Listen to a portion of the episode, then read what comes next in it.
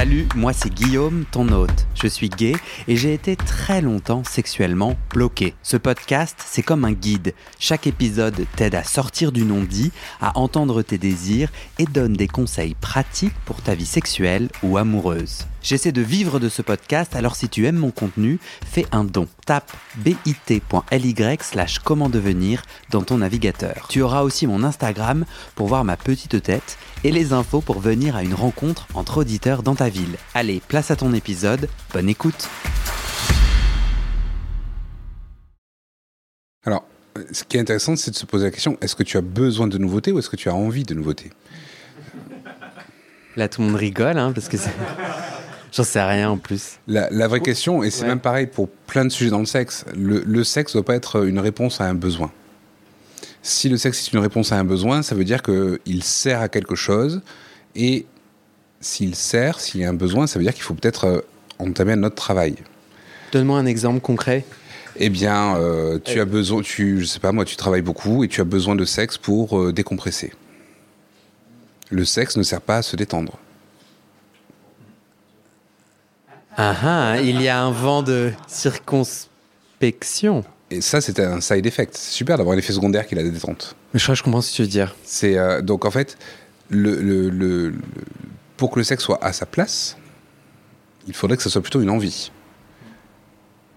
Si tu as besoin de nouveautés, ça veut dire qu'effectivement, il y a quelque chose sous-jacent euh, qui va dépendre de, chacun, euh, qui a besoin d'être comblé par cette action-là. Mhm. Bon, passons à quelqu'un d'autre. que quelqu'un d'autre parle. Non, est-ce que quelqu'un qui n'a pas encore parlé veut, rebondir, euh, amener son vécu euh?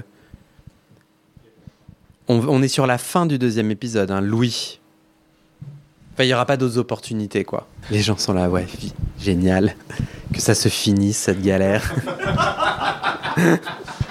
Louis euh, bah, Moi, je voudrais rebondir sur le côté nouveauté et. Euh, et alors, je, pour mon expérience, euh, moi je pense j'ai besoin aussi de nouveauté, mais c'est plus que j'ai besoin, enfin que j'ai pas besoin, j'ai envie de variété. et du coup, je suis capable de, trouver le, de trouver la variété dans un couple fermé, même si aujourd'hui j'ai plus envie d'un couple fermé parce que je vois pas pourquoi. Enfin, pour moi. mais euh, mais j'ai eu une relation de deux ans où on était euh, pas partenaire 100% exclusif parce qu'après on a fait des plans à plusieurs, etc. Mais, euh, mais on était quand même sur une forme d'exclusivité. Sexuellement, ça se passait bien parce qu'on était dès le début très communicants. On était tous les deux très.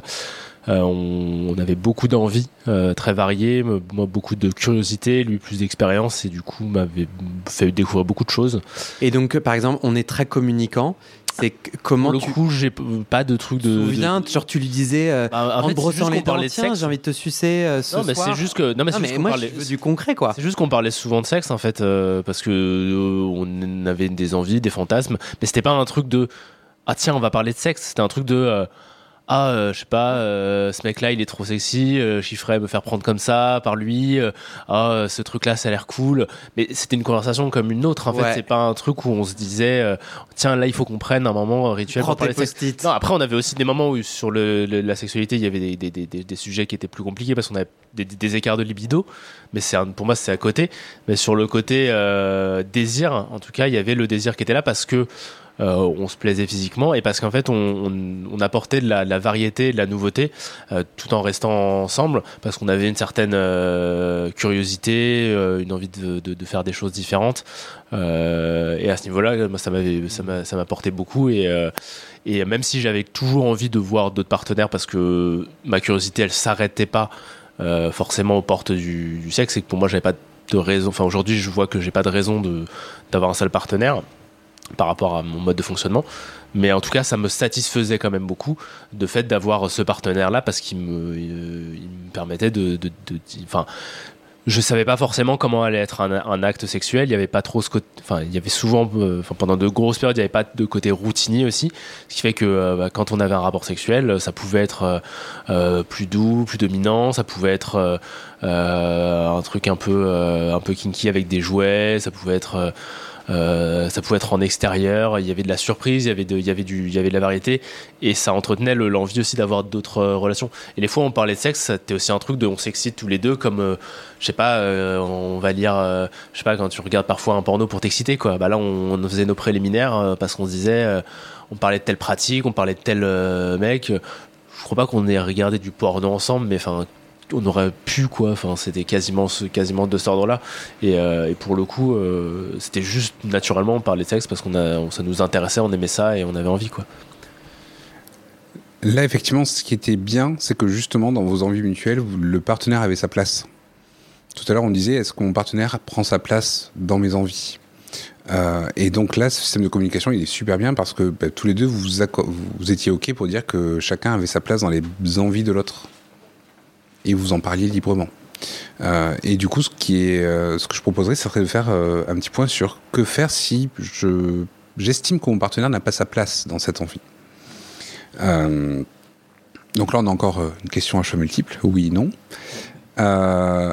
si mon partenaire n'a pas sa place, mais que j'ai envie de lui en faire une, ça, c'est possible.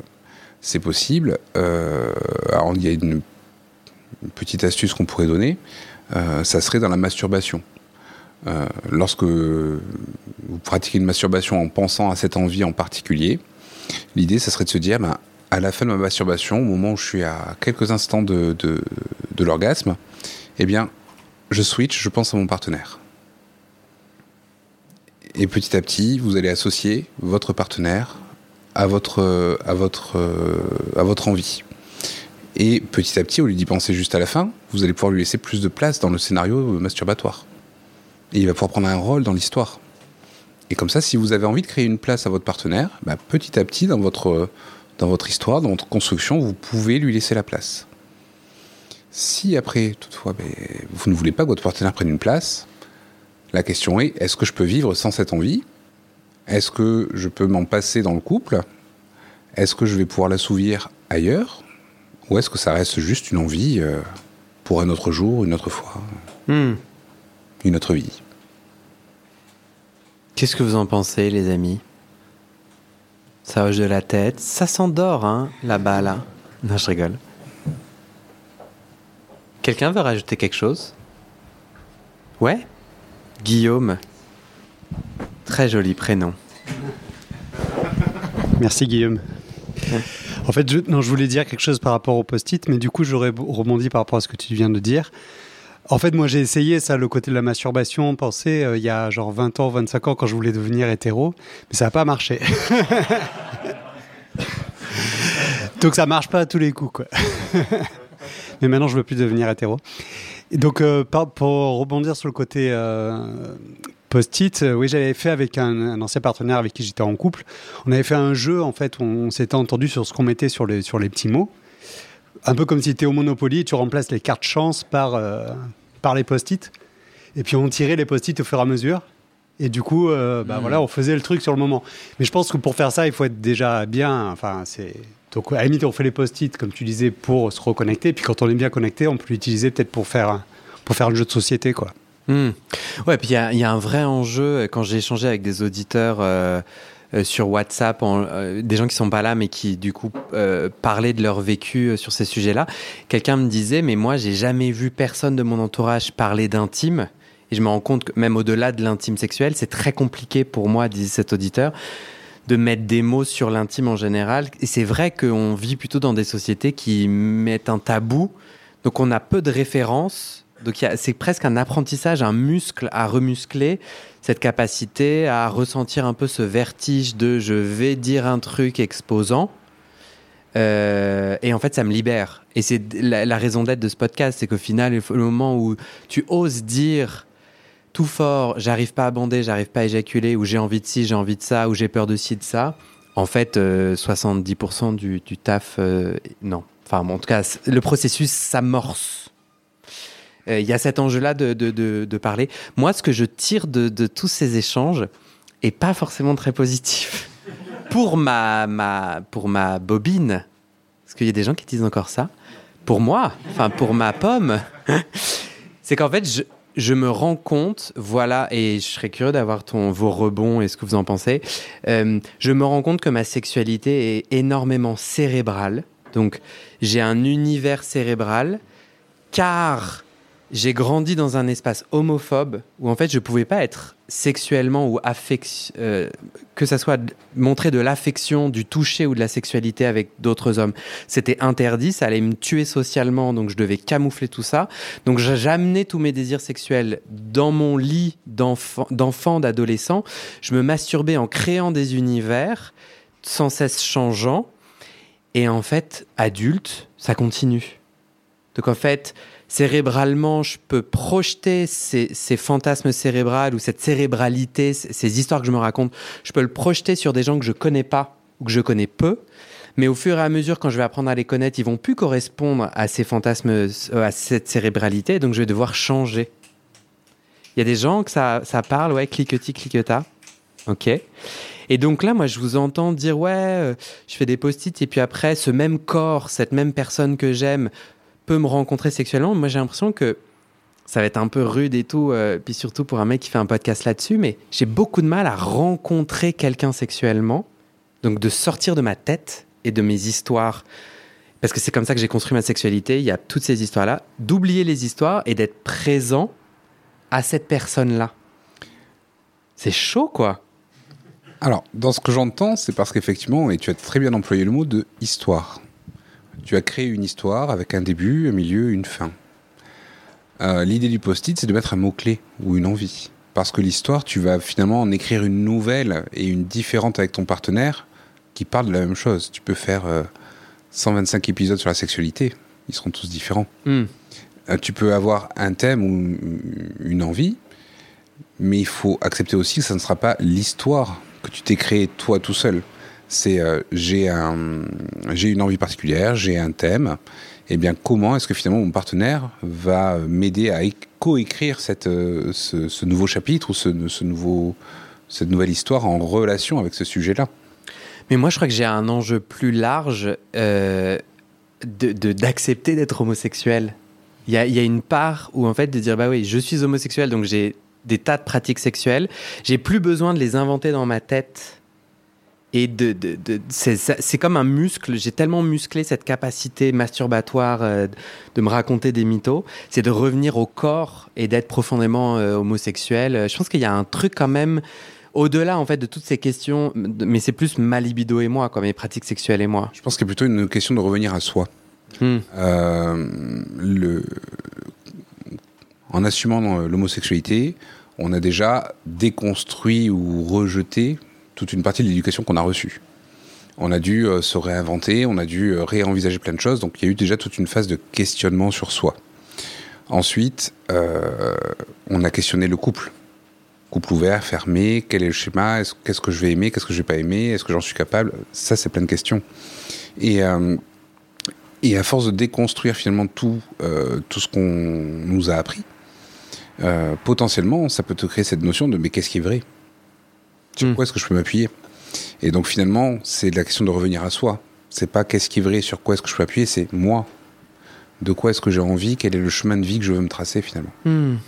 C'est de s'affranchir de, totalement de ce qu'on pourrait penser, de ce qu'on nous a donné comme injonction, mhm. se dire ben moi maintenant, comment est-ce que je vois mon couple? C'est pas parce qu'on nous a dit que le couple était forcément épanoui avec du sexe qu'il faut du sexe pour qu'on soit épanoui. Hmm. Certains oui, certains non, ça dépend. Tous les, euh, toutes les cas de figure sont possibles. Mais mm. moi, de quoi est-ce que j'ai envie? Quelle est ma relation? Comment est-ce que je vois mon couple? Mm. Je sais pas si ça... Il y a du taf, moins grave. Euh, William? Alors moi, c'était plutôt une petite question, je me permets. Je sais pas si elle a lieu d'être ici, mais comment on fait dans une relation où euh, l'un des partenaires a du mal justement à exprimer... Euh, son désir ou ses, volontés, en tout cas dans ce couple, comment ça se passe? S'il y a un des partenaires comme moi qui suis plutôt ouvert, qui suis plutôt bavard et qui, que je, qui rencontre un blocage, comment je peux emmener à l'autre partenaire à discuter de ces sujets-là si lui il est fermé à ça? Je sais pas si je suis clair. Voilà. Ouais. Voilà. C'était ça un peu ma question. Merci. T'as dit quoi? Tu n'as pas de micro, donc tu n'as pas été entendu. J'ai dit tu lui envoies le podcast. Ah oui. Donc effectivement, le... Alors, je ne sais pas si l'exemple de Marcus tout à l'heure était quelque chose qui pourrait t'inspirer. Ça pourrait être une bonne chose que tu l'accompagnes dans la discussion, effectivement, et que tu le rassures déjà sur, euh, sur l'écoute que tu vas pouvoir apporter. Euh, mais ça peut être un peu confrontant. Vas-y, parle, je t'écoute. Euh, souvent, lorsqu'on incite pour qu'une personne vous parle, on s'en rend pas compte, mais on va mettre en place tous les mêmes systèmes que qu'on discute dans la notion de consentement. Si la personne ne veut pas parler, elle ne veut pas parler. La forcer à s'exprimer, c'est aller à l'encontre de son consentement, et ça peut être tout aussi dévastateur des fois qu'un viol. Juste parce que vous avez violé sa pensée, sa liberté de s'exprimer ou de. Donc, si le partenaire est, vraiment bloqué, bloqué, verrouillé, en, vrai, une inhibition du désir, euh, ça, ça peut se travailler ensemble, mais ça reste une problématique euh, potentiellement pour laquelle il faut consulter. Euh, il y a des méthodes de discussion qu'on peut mettre en place, avoir une, tierce personne pour désamorcer les choses peut être intéressant. Ça, c'est si vraiment le partenaire est totalement inhibé et que malgré l'éléphant au milieu de la pièce, il refuse de le voir et il regarde par la fenêtre pour pas voir l'intérieur. Si par contre c'est un petit blocage potentiel, il y a une... c'était le, la deuxième astuce que je veux partager avec vous, c'est l'astuce caresse. Euh, L'astuce caresse qui est un super outil que je vais proposer. Alors ça reste une astuce euh, parce qu'après peut avoir plein de plein d'utilités, mais euh, elle permet notamment de libérer la parole et l'échange, mais aussi, euh, et c'est toi qui le disais Louis, il me semble, des fois vous n'étiez pas au même euh, niveau de libido. Il y en avait un qui avait envie et pas l'autre, et des fois ça changeait. Ça permet aussi de se resynchroniser au niveau de la libido. C'est de se dire, ok, pour l'instant, bon bah, j'ai perçu qu'il y avait un petit, euh, une petite baisse de, de, de, désir.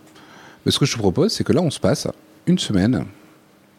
Et pendant une semaine, on va se promettre qu'on fait aucune tentative, ni l'un ni l'autre. Par contre, j'ai envie de te faire des caresses. Mais je t'assure que, malgré ces caresses-là, il n'y aura pas de sexualité entre nous. Et donc, ça va être de mettre un moment de caresse et d'échange il faut que ça soit une, un moment de retrouvailles, une bulle que vous allez vous créer. Hmm. J'ai le droit, massage, caresse, c'est la même. Non, massage, c'est pas la même chose. Massage, c'est pour se détendre. Caresse, c'est pour stimuler. Ah. ah. Genre, ah, c'est un peu bête comme question, mais donc une caresse, c'est toucher avec une partie de mon corps doucement. Je te dis après, je vais donner des ah, subtilités. ok. Parce qu'il faut donner un petit cadre à ce moment de caresse. Euh, il faut prendre une durée, donc ça va être soit 40 minutes, soit 60 minutes, et puis vous allez couper ce temps en deux. Un temps qui sera dédié à toi et un temps qui sera dédié à ton partenaire. Et pendant le temps qui t'est dédié à toi, ton partenaire va devoir caresser tout ton corps pendant les 20 minutes ou les 30 minutes. Et son but à lui, c'est de te faire des frissons, de te faire un peu de stimulation, de, te faire plaisir. Mais toi, en tant que récepteur, il va falloir que tu manifestes j'aime quand tu me fais ça. Ou alors ça peut être des petits, euh, des petits sons euh, que tu vas émettre. Et lorsque c'est des zones que tu aimes un peu moins, ça va être je préfère quand tu vas euh, ailleurs. Et donc, ça va être une façon de commencer à dire ce que tu aimes et ce que tu aimes un peu moins. Et puis après, pendant l'autre moitié du temps, c'est l'inverse. C'est toi qui vas caresser tout le corps de ton partenaire et tu vas te laisser guider par son retour. Tu vas voir ce qu'il aime, ce qu'il aime pas. Combien de temps? Donc c'est soit 20 minutes chacun, soit une demi-heure. Une demi-heure, c'est vraiment chouette. Et, l'idée, c'est de faire ça plusieurs fois dans la semaine. Si vous vous dites, bah, pendant une semaine, c'est quoi, on fait une pause, pas de sexe. Mais par contre, voilà, ce que je propose, c'est que deux, trois fois dans cette semaine, on va se faire des petits moments comme ça. Et l'idée, c'est de se dire, bon, ben, il n'y a pas, a pas d'enjeu puisqu'il n'y aura pas de sexe à la fin. Donc, on lâche la pression et puis on profite du moment. Et les caresses, comme tu disais, donc on n'est pas là pour faire du massage détente. C'est de la caresse. Euh, euh, stimulation. Donc ça peut être caressé du bout des doigts, du plat de la main, ça peut être caressé avec le nez, les lèvres, euh, la langue.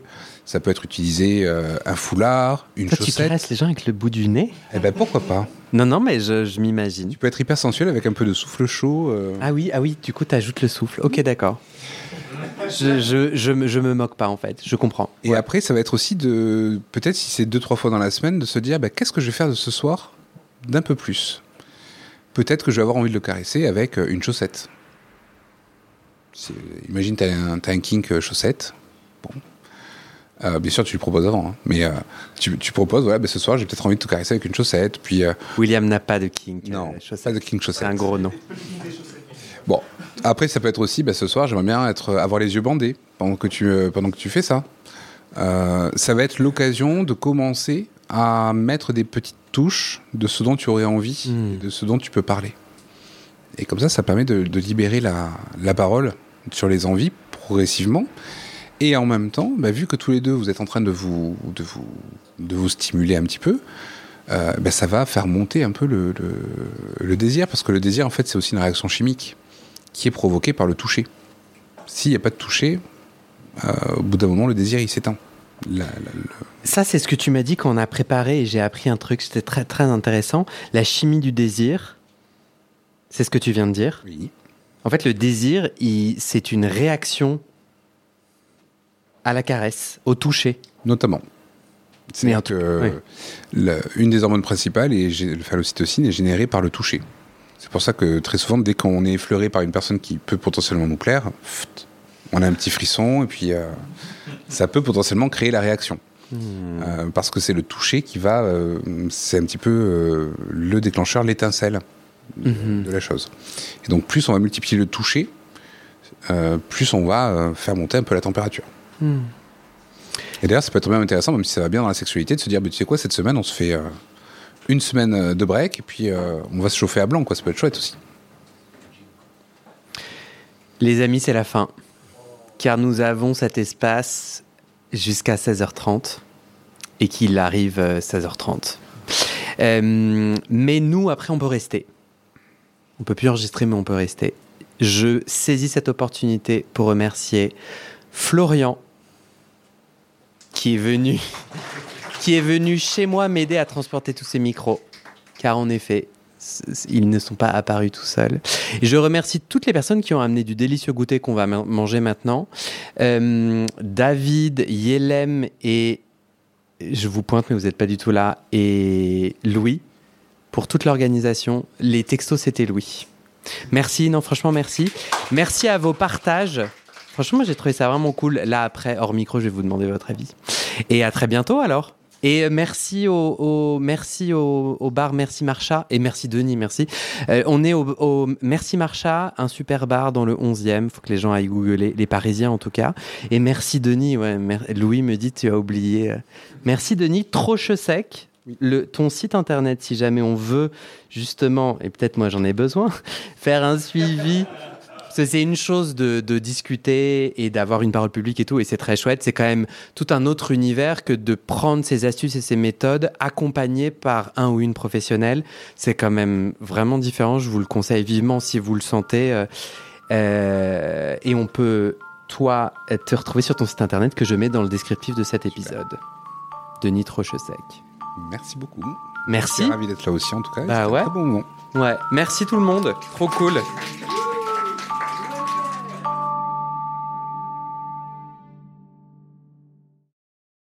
Et c'est la fin de cet épisode. Il y a plus de 130 épisodes à découvrir sur ce podcast. Ça fait beaucoup, alors je t'ai rangé les épisodes par thème. Conseils sur la sodomie pour ne plus avoir mal ou comment bien faire son lavement. Le BDSM, la bisexualité, couple ouvert ou exclusif, le racisme, le polyamour, etc. etc. C'est génial et c'est sur le site du podcast. Tu tapes bit.ly slash comment devenir dans ton navigateur. Ah, une dernière chose, ne t'en va pas, si tu aimes mon contenu et que tu veux que ça continue mais tu ne peux pas devenir un des 400 en me soutenant financièrement, tu peux m'aider en quelques clics. Écoute bien. Il te suffit de cliquer sur s'abonner ou suivre sur la page du podcast dans ton app d'écoute et de mettre 5 étoiles. Ces petits clics qui te prennent 5 secondes, ça fait vraiment une grosse différence pour le futur du podcast. L'algorithme se met à pousser automatiquement le podcast à plus de gens. Ça me permet alors de trouver les prochains témoignages et des potentiels futurs donateurs, donatrices. Et j'ai pas beaucoup de temps pour arriver à l'équilibre financier. Tant que j'ai pas trouvé 400 personnes qui donnent chaque mois, je dois utiliser mes économies et ça ne va pas pouvoir durer. D'ailleurs, pour devenir un ou une des 400 et faire un don pour que le podcast continue, va sur le site du podcast. C'est toujours le même lien, bit.ly slash comment devenir. Merci pour ton aide et à très bientôt dans tes oreilles.